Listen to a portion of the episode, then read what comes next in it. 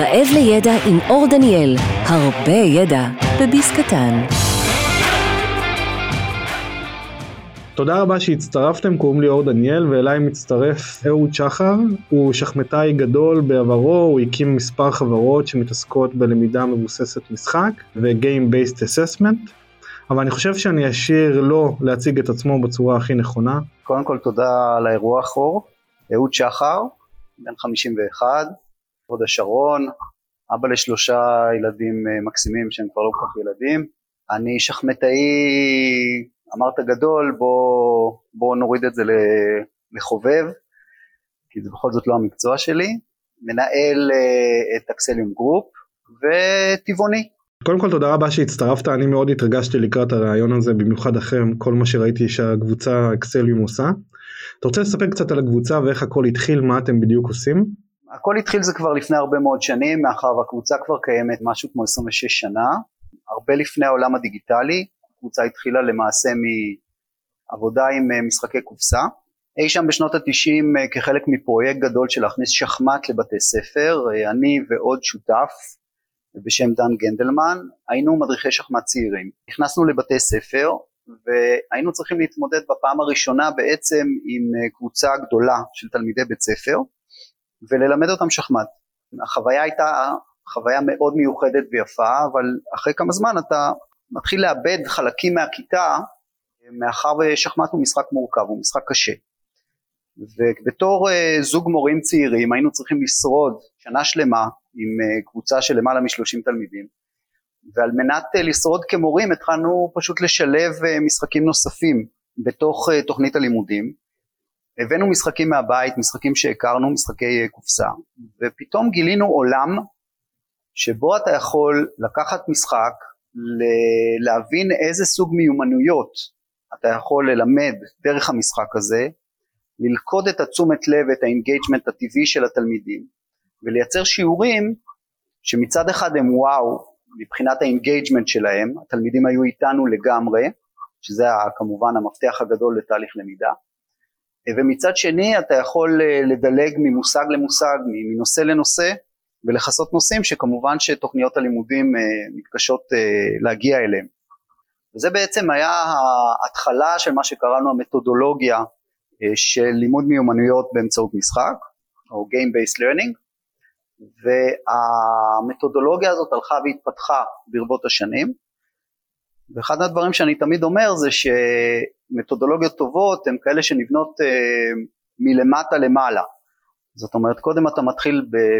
בשדה העשייה, בשטח, ואתה משפר את המתודולוגיה בשטח, רק אחר כך היא חוברת לאקדמיה, חוברת למחקר, מקבלת גושפנקה יותר רחבה, זה מתודולוגיות שבדרך כלל מצליחות, כי הם התחילו מהקושי האמיתי שהיה שם, ונתנו פתרון אמיתי לצורך שהיה בשטח. החברה צמחה וגדלה, והיום החברה בארץ נקראת שקולות חשיבה, זו חברה ש... נמצאת במאות בתי ספר במדינת ישראל עד היום, ובאיזשהו שלב התחלנו גם פעילות בינלאומית, התגלגלנו לחברה שנקראת מיינדלאב, והקמנו דגלים בלמעלה מ-ארבעים מדינות, עם אותה מתודולוגיה, וראינו שהנושא הוא אוניברסלי.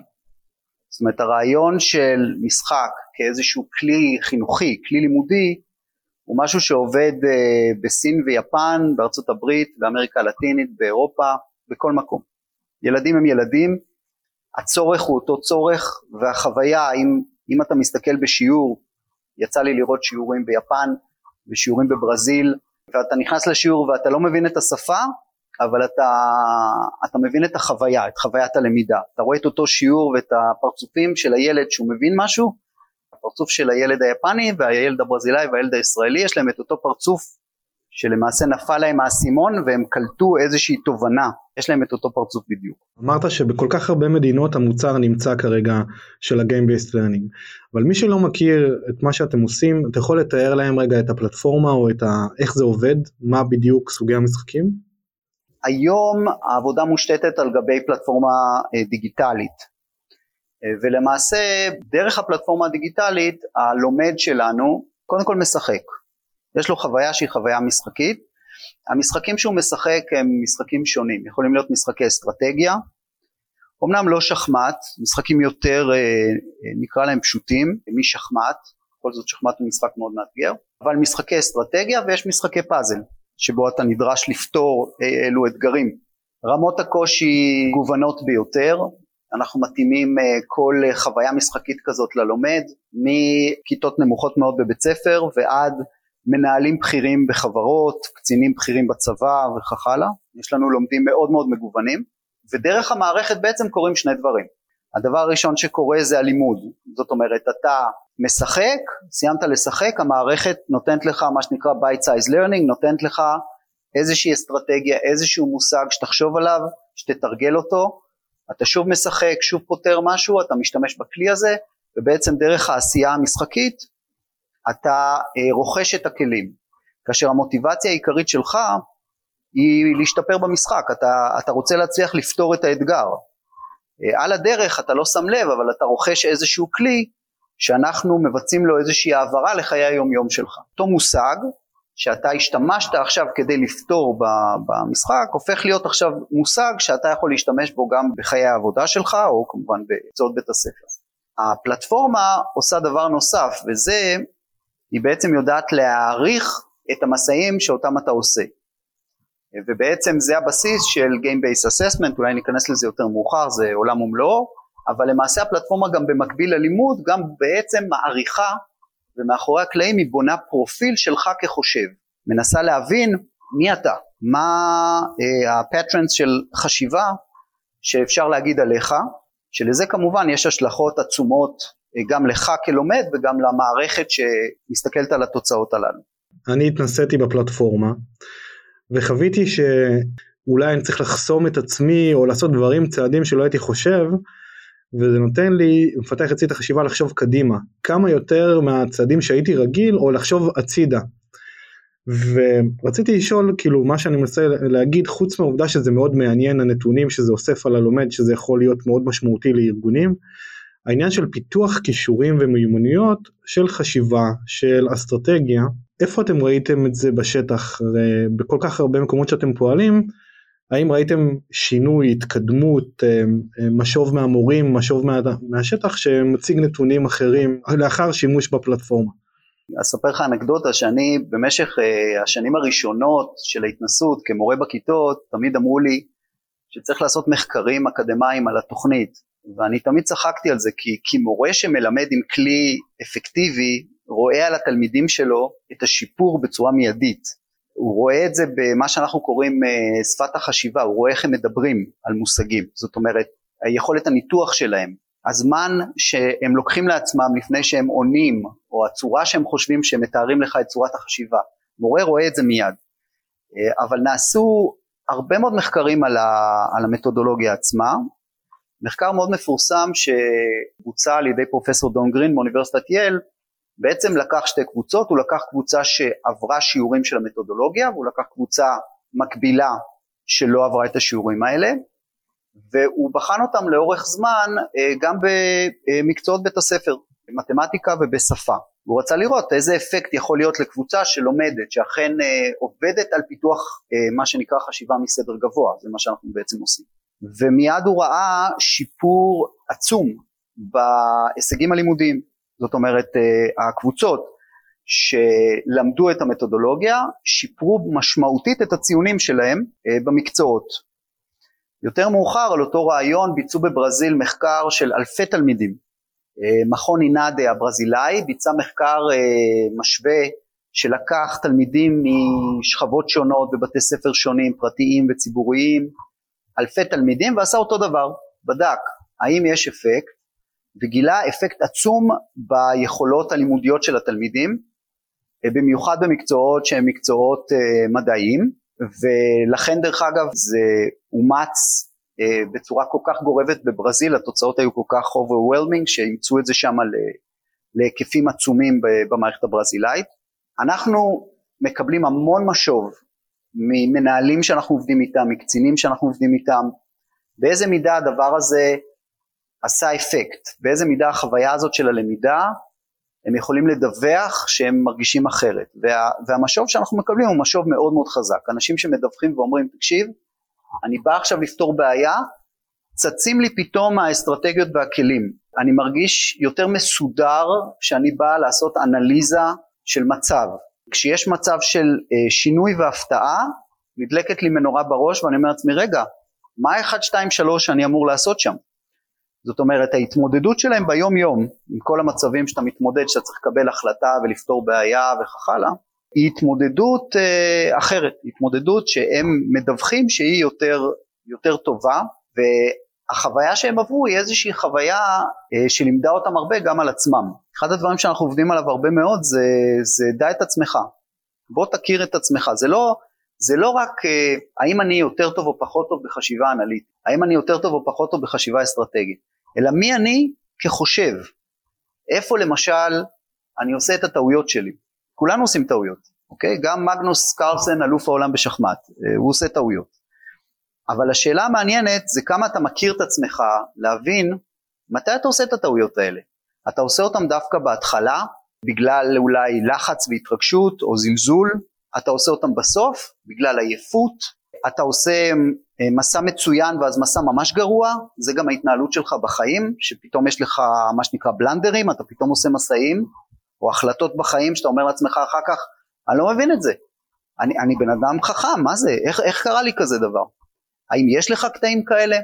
זאת אומרת, מי אתה כבן אדם חושב, ואם אתה תגלה את עצמך, אתה יכול לאמץ אסטרטגיות שישפרו את זה. אז קודם כל המסע הזה של הגילוי העצמי הוא פשוט מסע מרתק, זאת אומרת נורא מעניין להכיר את עצמנו. לי זה נשמע אבל שהפיתוח של המשחקים וכל מה שעברת מהדרך מללמד בכיתה ואז לפתח פלטפורמה עולמית של משחוק, לי זה נראה כאילו המסע הוא שלך. מה שמעניין הוא גם מהבחינה של המסע שלך, האם החיים שלנו הם משחק? וזה פשוט דרך להכשיר אותנו לחיים? אני מאלה שמאמינים ש, שיש קורלציה עצומה בין הצורה שבה אנחנו משחקים והצורה שבה אנחנו פועלים בחיים. יש הרבה מחקרים שמראים את ההקשרים בין הדברים האלה, ולכן כשאני רואה מישהו משחק, אני ממש מקבל את התחושה ש, שאני מבין אותו יותר טוב, שאני קצת יודע איך הוא חושב, שאני קצת יודע איך הוא הולך להתנהג, גם בסיטואציות שהן לא סיטואציות משחקיות. ואני חייב לציין שגם על עצמי זה אותו דבר, זאת אומרת הצורה שבה אני משחק משחקים, לטוב ולרע, זה מאוד מאוד דומה לפטרנס של האישיות ושל החשיבה שיש לי גם בחיי היום יום. מצד אחד אני מכיר את עצמי מאוד טוב מהבחינה הזאת, אני אפילו קצת יודע איפה אני הולך ליפול, איפה המקומות החלשים ש... שאני הולך ליפול, ומצד שני זה מסע שלא נגמר. המסע של לגלות עצמך, כמו בהרבה תחומים אחרים, זה מסע שלא נגמר, אם אתה פתוח אליו, אז אתה כל יום תלמד משהו, תלמד משהו על עצמך, תפתיע את עצמך, זה מסע שלא נגמר, זה מה שעושה את זה כל כך מעניין. זה מאוד מעניין, אבל גם לגבי, אתה יודע, המסע שלנו לא נגמר, גם אנחנו בתור אנשים בוגרים, אם אני אתחיל להשתמש בכלים שלכם, בעצם במשחקים שלכם ביום יום, האם זה ישנה את החשיבה שלי? האם זה ישנה את הכישורים, או יפתח לי כישורים חדשים? קודם כל חד משמעית כן, כי ישנן מיומנויות שקל יחסית לשפר בהן בצורה מאוד מהירה. למשל, כל מה שקשור להיבטים שונים של חשיבה אנליטית, חשיבה אנליטית דורשת בעיקר איזשהו סדר מסוים בראש, ולהרבה מאיתנו יש סוג של ערפל, זאת אומרת שאנחנו מנסים לחשוב על משהו, דימוי שעולה בראש זה איזשהו ערפל כזה שמפריע לנו לעשות את, את הסדר הזה. הדברים ששחמטאים מאוד טובים בו זה שיש להם הרבה אסטרטגיות לעשות סדר בערפל הזה. וישר לבנות איזושהי היררכיית וריאנטים, היררכיית אפשרויות, וישר לאתר בעצם את המסע הטוב ביותר. אז זה דברים שאפשר ללמד יחסית בקלות ולשפר. ברמת טכניקות ואסטרטגיות אפשר לשפר מאוד, אבל אני חושב שהשיפור האמיתי המאוד גדול, זה כל הנושא של מודעות. זאת אומרת, ברגע שאתה תעשה מטה-קוגניציה, אתה תחשוב על החשיבה שלך, מה שלא יוצא לנו ביום יום, אנחנו בעיקר פשוט עסוקים ב... אוקיי, לחשוב על הדבר כשלעצמו, תחשוב שאתה יושב בבית ואתה עכשיו מתכנן משהו, נגיד שאתה מתכנן את השבוע הקרוב שלך, או שאתה מתכנן משהו עסקי, או אתה מתכנן משהו משפחתי, ואתה יושב ואתה חושב על זה, אבל לא יוצא לך לחשוב על הצורה שבה אתה בעצם חושב, וזה הזרקור שאנחנו בעצם שמים לך, אנחנו בעצם אומרים לך, עזוב רגע שנייה את הדבר כשלעצמו, עזוב את התוכניות שלך לשבוע הקרוב, איך אתה בכלל ניגש לזה? האם כשאתה ניגש לכזה דבר, האם החשיבה שלך היא מספיק שיטתית, האם אתה שואל שאלות קודם? אתה יודע מה, אם אתה לא שואל שאלות, למה שלא תיקח לוח גדול ותכתוב מלא שאלות? ואם תשפר את התהליך, אתה גם תשפר את ה-outcomes של התהליך הזה. אז עצם המודעות, עצם העובדה שאתה תתחיל להתעסק בצורה שבה אתה חושב, אנחנו מאמינים שזה מאוד ישפר בסופו של דבר את התהליך עצמו. יש לנו זמנים מוגבלים שאנחנו יכולים לתת לאנשים מבוגרים ללמוד, שזה משאב די, די נדיר, אבל נגיד ואני עושה את זה ואני אוסף עליהם מידע, הייתי רוצה שדווקא תספר קצת רגע, הם כן שיחקו או שעשינו להם איזה מבחן הערכה, assessment, עם הכלי שלכם שתוך כדי המשחק, שזה דרך אגב תפיסה מדהימה ושונה מאוד ממה שאנחנו מכירים מהמבחנים הרגילים, אני מניח הפסיכוטכנים שיש, שהם מאוד מעצבנים של להתאים צורות, ואף אחד לא נהנה לעשות איתם, אז זה ממש חדשני, כלומר אתם משנים את כל החוויה הזאת, גם למועמדים לעבודה וגם לעובדים, אתם מקבלים הערכה עליהם, אוספים מידע, ואתם יודעים איזה כישורים צריך לפתח אצלם, מוצאים איזשהו דוח, אני עברתי את זה אצלכם גם, זה מאוד מעניין, מאוד מאיר עיניים, אני אשמח שתספר קצת על המוצר הזה, איך הוא התפתח, מה הוא באמת עושה. אז Game Based Assessment זה משהו שמאוד התפתח בעולם, במיוחד בעשר שנים האחרונות, יש כמה יתרונות מאוד גדולים ב-Game Based Assessment, קודם כל העובדה שהמבחן שלך הוא למעשה משחק, קודם כל יוצר חוויה מאוד חיובית אצל הנבחן, כשאתה לוקח שאלונים, עונה על מאה שאלות בשאלונים, או עושה את הצורות, שטיחים של הצורות, אז החוויה שלך היא חוויה בדרך כלל לא קלה, נגיד כך. לעומת זאת, כשאתה משחק במשחק, יש משהו שאתה יוצא מה, מהחוויה הזאת עם, עם חיוך. והיום זה מאוד חשוב, היום אנחנו בדור שהחוויה הזאת היא חוויה משמעותית ו- וכיפית לנבחן. דבר נוסף, כשאתה משחק משחק, כל מסע למעשה שאתה משחק על הלוח יש לו משמעות. אתה אולי לא מרגיש את זה, אבל במשחק אסטרטגיה, כשאתה משחק בין שלושים לארבעים מסעים, זה כאילו ענית על בין שלושים לארבעים שאלות. זאת אומרת, כל מסע היה אתגר בפני עצמו, אתה אולי לא הרגשת את זה, כי שיחקת רצוף, ואפילו לא שמת לב שאתה בעצם בתוך מבחן, אבל נתת המון אינפורמציה, ולכן בזמן קצר יחסית, אנחנו מסוגלים לה, להשיג המון המון דאטה על המועמד. כל מסע שלו יש לו את המשמעות, וכל מסע מייצר למעשה גרף. איך זה בעצם עובד, הנושא הזה? למעשה, הבינה מלאכותית שעומדת מאחורי המשחקים, יודעת לשחק את המשחקים בצורה מושלמת. זאת אומרת, המחשב יודע, בכל רגע נתון, מה המסעים הטובים ביותר. ועכשיו הוא מסתכל עליך, ואומר, אוקיי, בוא, בוא נראה מה המועמד עושה. ואתה משחק מסע, ואתה ישר מקבל ציון על המסע הזה. עכשיו למסע הזה יש איזושהי משמעות, הוא מצטרף לאיזשהו גרף של מסעים, ואנחנו משווים את הגרף הזה לדאטאבייס עצום שיש לנו של מועמדים, ולפי זה אנחנו מקבלים המון המון תובנות על היכולות שלך, למשל על, על הנושא של מתי אתה עושה טעות, אני ישר יכול לראות אם אני מסתכל בגרף, אני רואה בדיוק מתי אתה עושה את הטעויות שלך, רואים את זה בצורה מאוד מאוד בולטת, האלגוריתם ישר מוציא את הטעויות החוצה, ברגע שאתה משחק יותר ממשחק אחד, המערכת בעצם משווה את ההתנהגות המשחקית שלך בכמה משחקים, ונוצר פרופיל שלך כחושב. זה הצורה ש-Game Based Assessment עובדת. כאמור, הטכנולוגיה הזאת זוכה לפידבק מאוד מאוד חיובי היום במקומות עבודה, בגלל כל היתרונות האלה.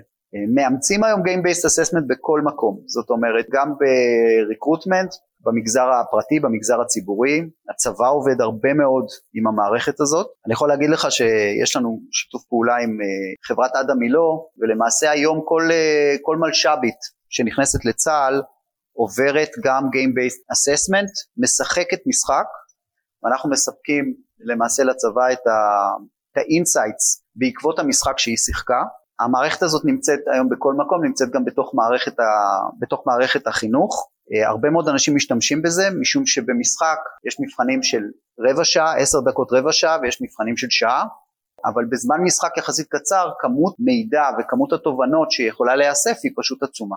לי זה נשמע שזה עונה על צורך מאוד גדול, גם העניין של האיסוף מידע יחסית בכמות שאלות קטנה, אז אני אוסף גם המון מידע וגם הצד השני של עייפות החומר של הנבחן, כי הרבה פעמים אנשים, במיוחד מלשבים דרך אגב, או אנשים צעירים יותר, כבר עושים הבא הבא או עונים על מה שזה לא יהיה, כי כבר זה כל כך ארוך ומייאש שנמאס להם.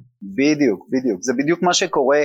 אחת הבעיות הגדולות של מבחנים היום לדור הצעיר, יש לנו דור שהוא כמובן דור אחר, זה ידוע וזה עולם ומלואו, והדור הזה, כשהוא נתקל במבחנים של הדורות הקודמים, יש לו בעיה, יש לו בעיה של הקשב, של הריכוז, יש לו אה, בעיה של שיעמום, ומתחיל להיות לו אפקט, אה, בדיוק כשאתה תיארת אותו בצורה נכונה, אפקט של הנקסט, נקסט, נקסט, זאת אומרת, מתי שהוא אומר, חבר'ה, שחררו אותי, שחררו אותי, די, אני לא, לא אבזבז פה את כל חיי, במבחן האינסופי הזה של השאלות, שאני כבר לא מבין מה אתם רוצים, ולעומת זאת, אם הצלחתי ללכוד אותו באיזושהי חוויה שמעניינת אותו, שיותר קרובה לעולם שלו, כי היא חוויית משחק, אז הוא שוכח, הוא פשוט שוכח שהוא בעצם במבחן, והוא פשוט נהנה מהחוויה, אם החוויה היא גם קצרה, אז מבחינתו כששואלים אותו אחר כך איך היה המבחן, הוא אומר איזה מבחן, שחקתי איזה משחק, זאת אומרת, הוא לא, הוא לא חווה את זה קשה, ו- ויש לזה חשיבות מאוד גדולה גם בדבר נוסף חשוב, במחקרים שלנו זה הוגדר התופעה הזאת בשם uh, Finding Diamonds in the Rough,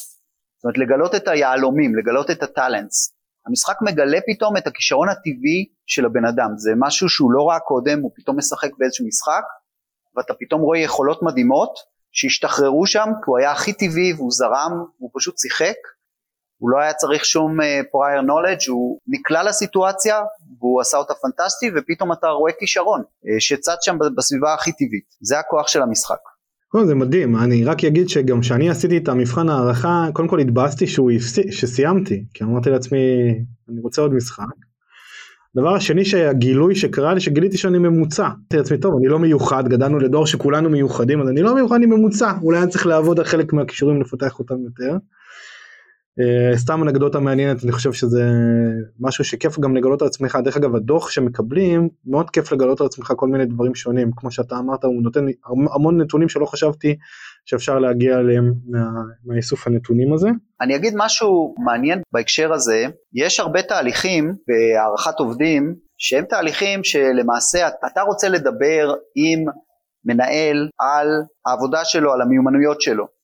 ומאוד קשה לפסיכולוגים שהם באים לדבר עם מנהלים ומנהלים אין מה לעשות, יש שם את הכבוד ואת האגו ו- ובכלל כל בן אדם יש לו איזשהו כבוד ואגו שאתה לא יכול לבוא אליו ולהגיד תקשיב אני מסתכל עליך ונראה לי שאתה יש לך בעיה כזאת וכזאת. ואנשים עודפים את הבעיות האלה, כולנו, אנחנו עודפים, לא נעים לנו לשמוע ואנחנו אומרים לעצמנו מי זה הבן אדם הזה שלא מכיר אותי בכלל, שאומר עליי כזה דבר, כי הוא צפה בי באיזה דינמיקה, או כן, אבל בסוף זה איזה בן אדם שאומר משהו עליי. ברגע שמגיע איזשהו דוח שהוא יותר אובייקטיבי, אוקיי? ברגע שמראים לי משהו שבינה מלאכותית חושבת עליי, ואנחנו בדרך כלל במפגשים האלה לא אומרים זה האמת לאמיתה, אנחנו אומרים תראה, זה מה שהמחשב חושב עליך, נורא מעניין אותנו לשמוע אותך, נורא מעניין אותנו שתביא דוגמאות שמפריחות, שמאוששות, אנחנו גם מתחילים כמובן בדברים החיוביים, ואנשים יותר פתוחים לזה.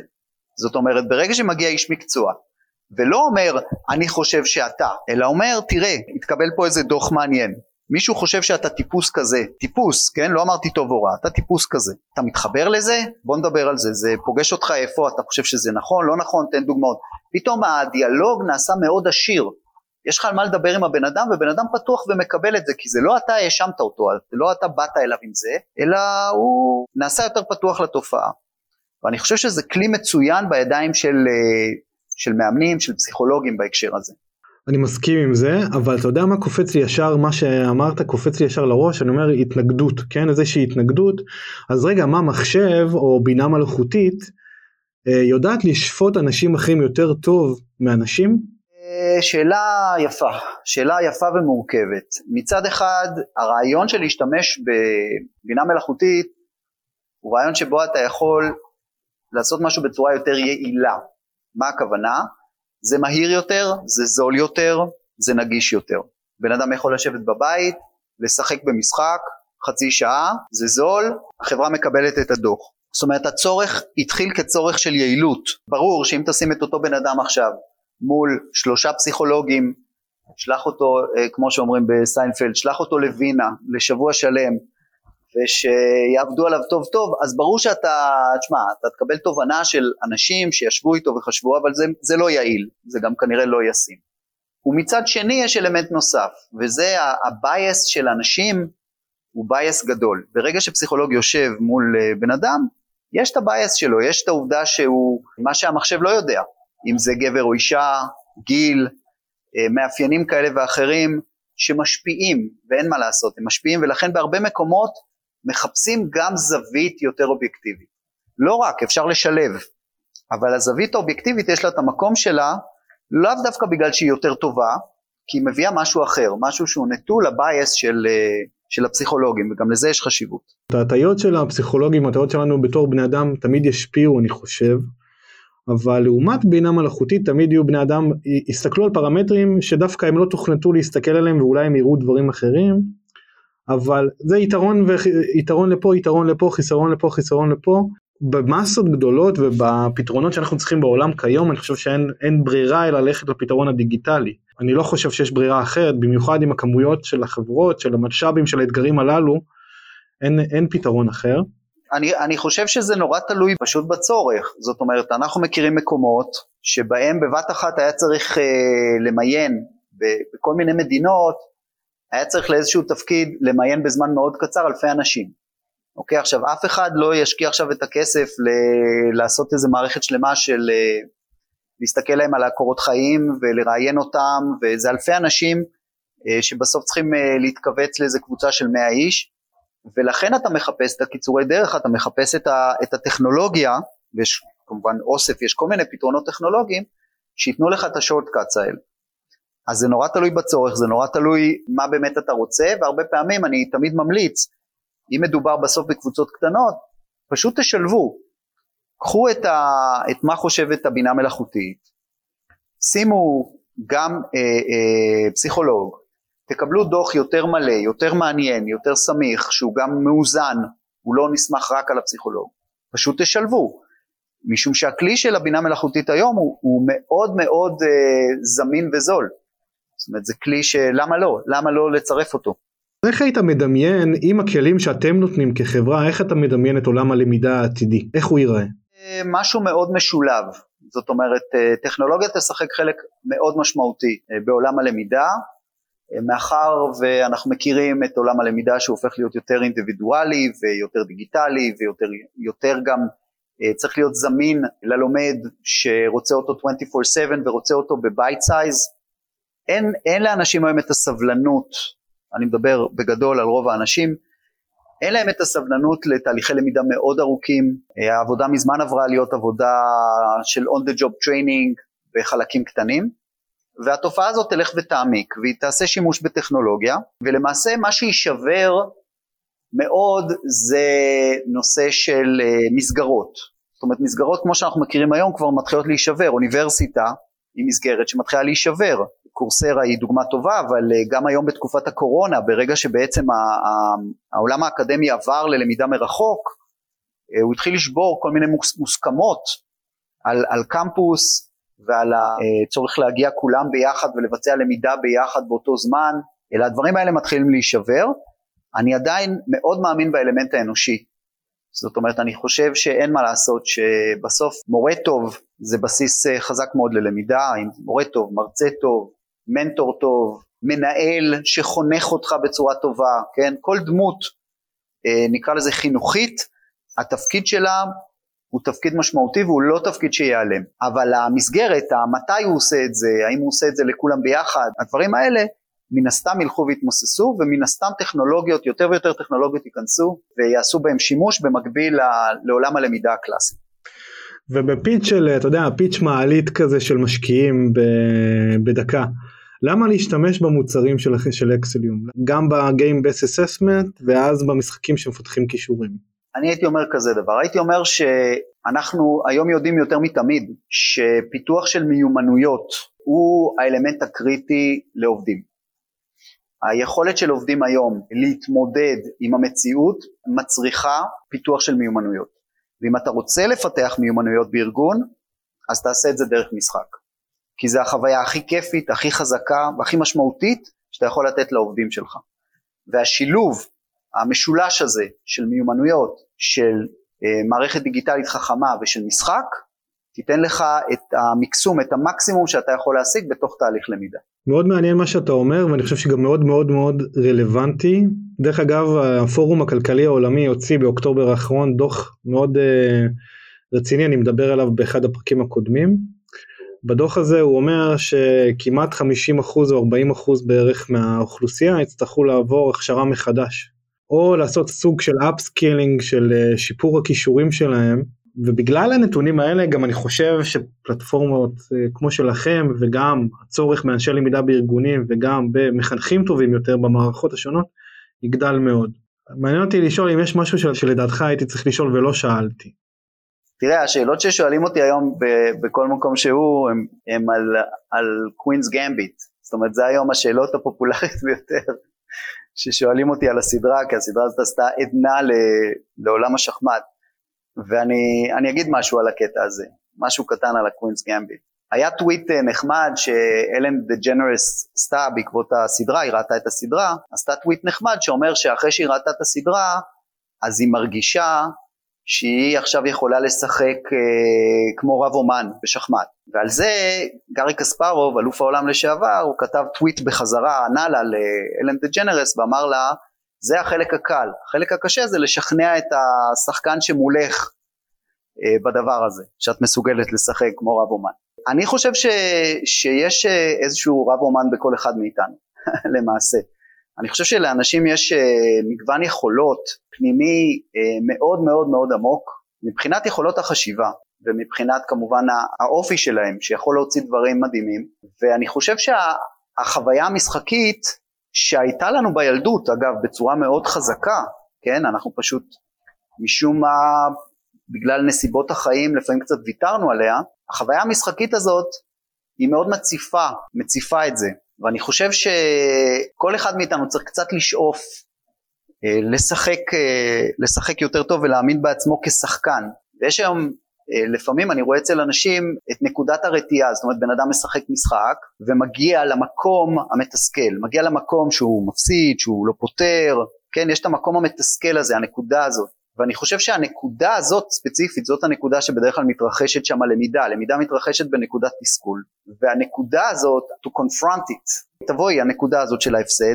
והיכולת שלך לחפש אז את הלמידה, והיכולת שלך לעבור את הנקודה הזאת, זה, זה חוויה פנטסטית שכל אחד צריך לחפש אותה, ו, ובעצם קצת למצוא את, את הרב אומן שיש בתוכו, וזה משהו שאני מאוד ממליץ לאנשים, זה לא קשור עכשיו באיזה מסגרת הם עושים את זה, אבל... אבל חפש את זה, חפש קצת את הרב אומן שלך, אל רק תסתכל מרחוק ותגיד וואו, כל הכבוד לשחמטאים, לא, לא, אתה, אתה יכול, אתה יכול, תגיע למקום הזה, תלמד קצת, פתאום תרגיש שנפתח לך עולם, פתאום תרגיש שאתה מכיר את עצמך יותר טוב, וזה ההמלצה שלי לאנשים. תודה רבה.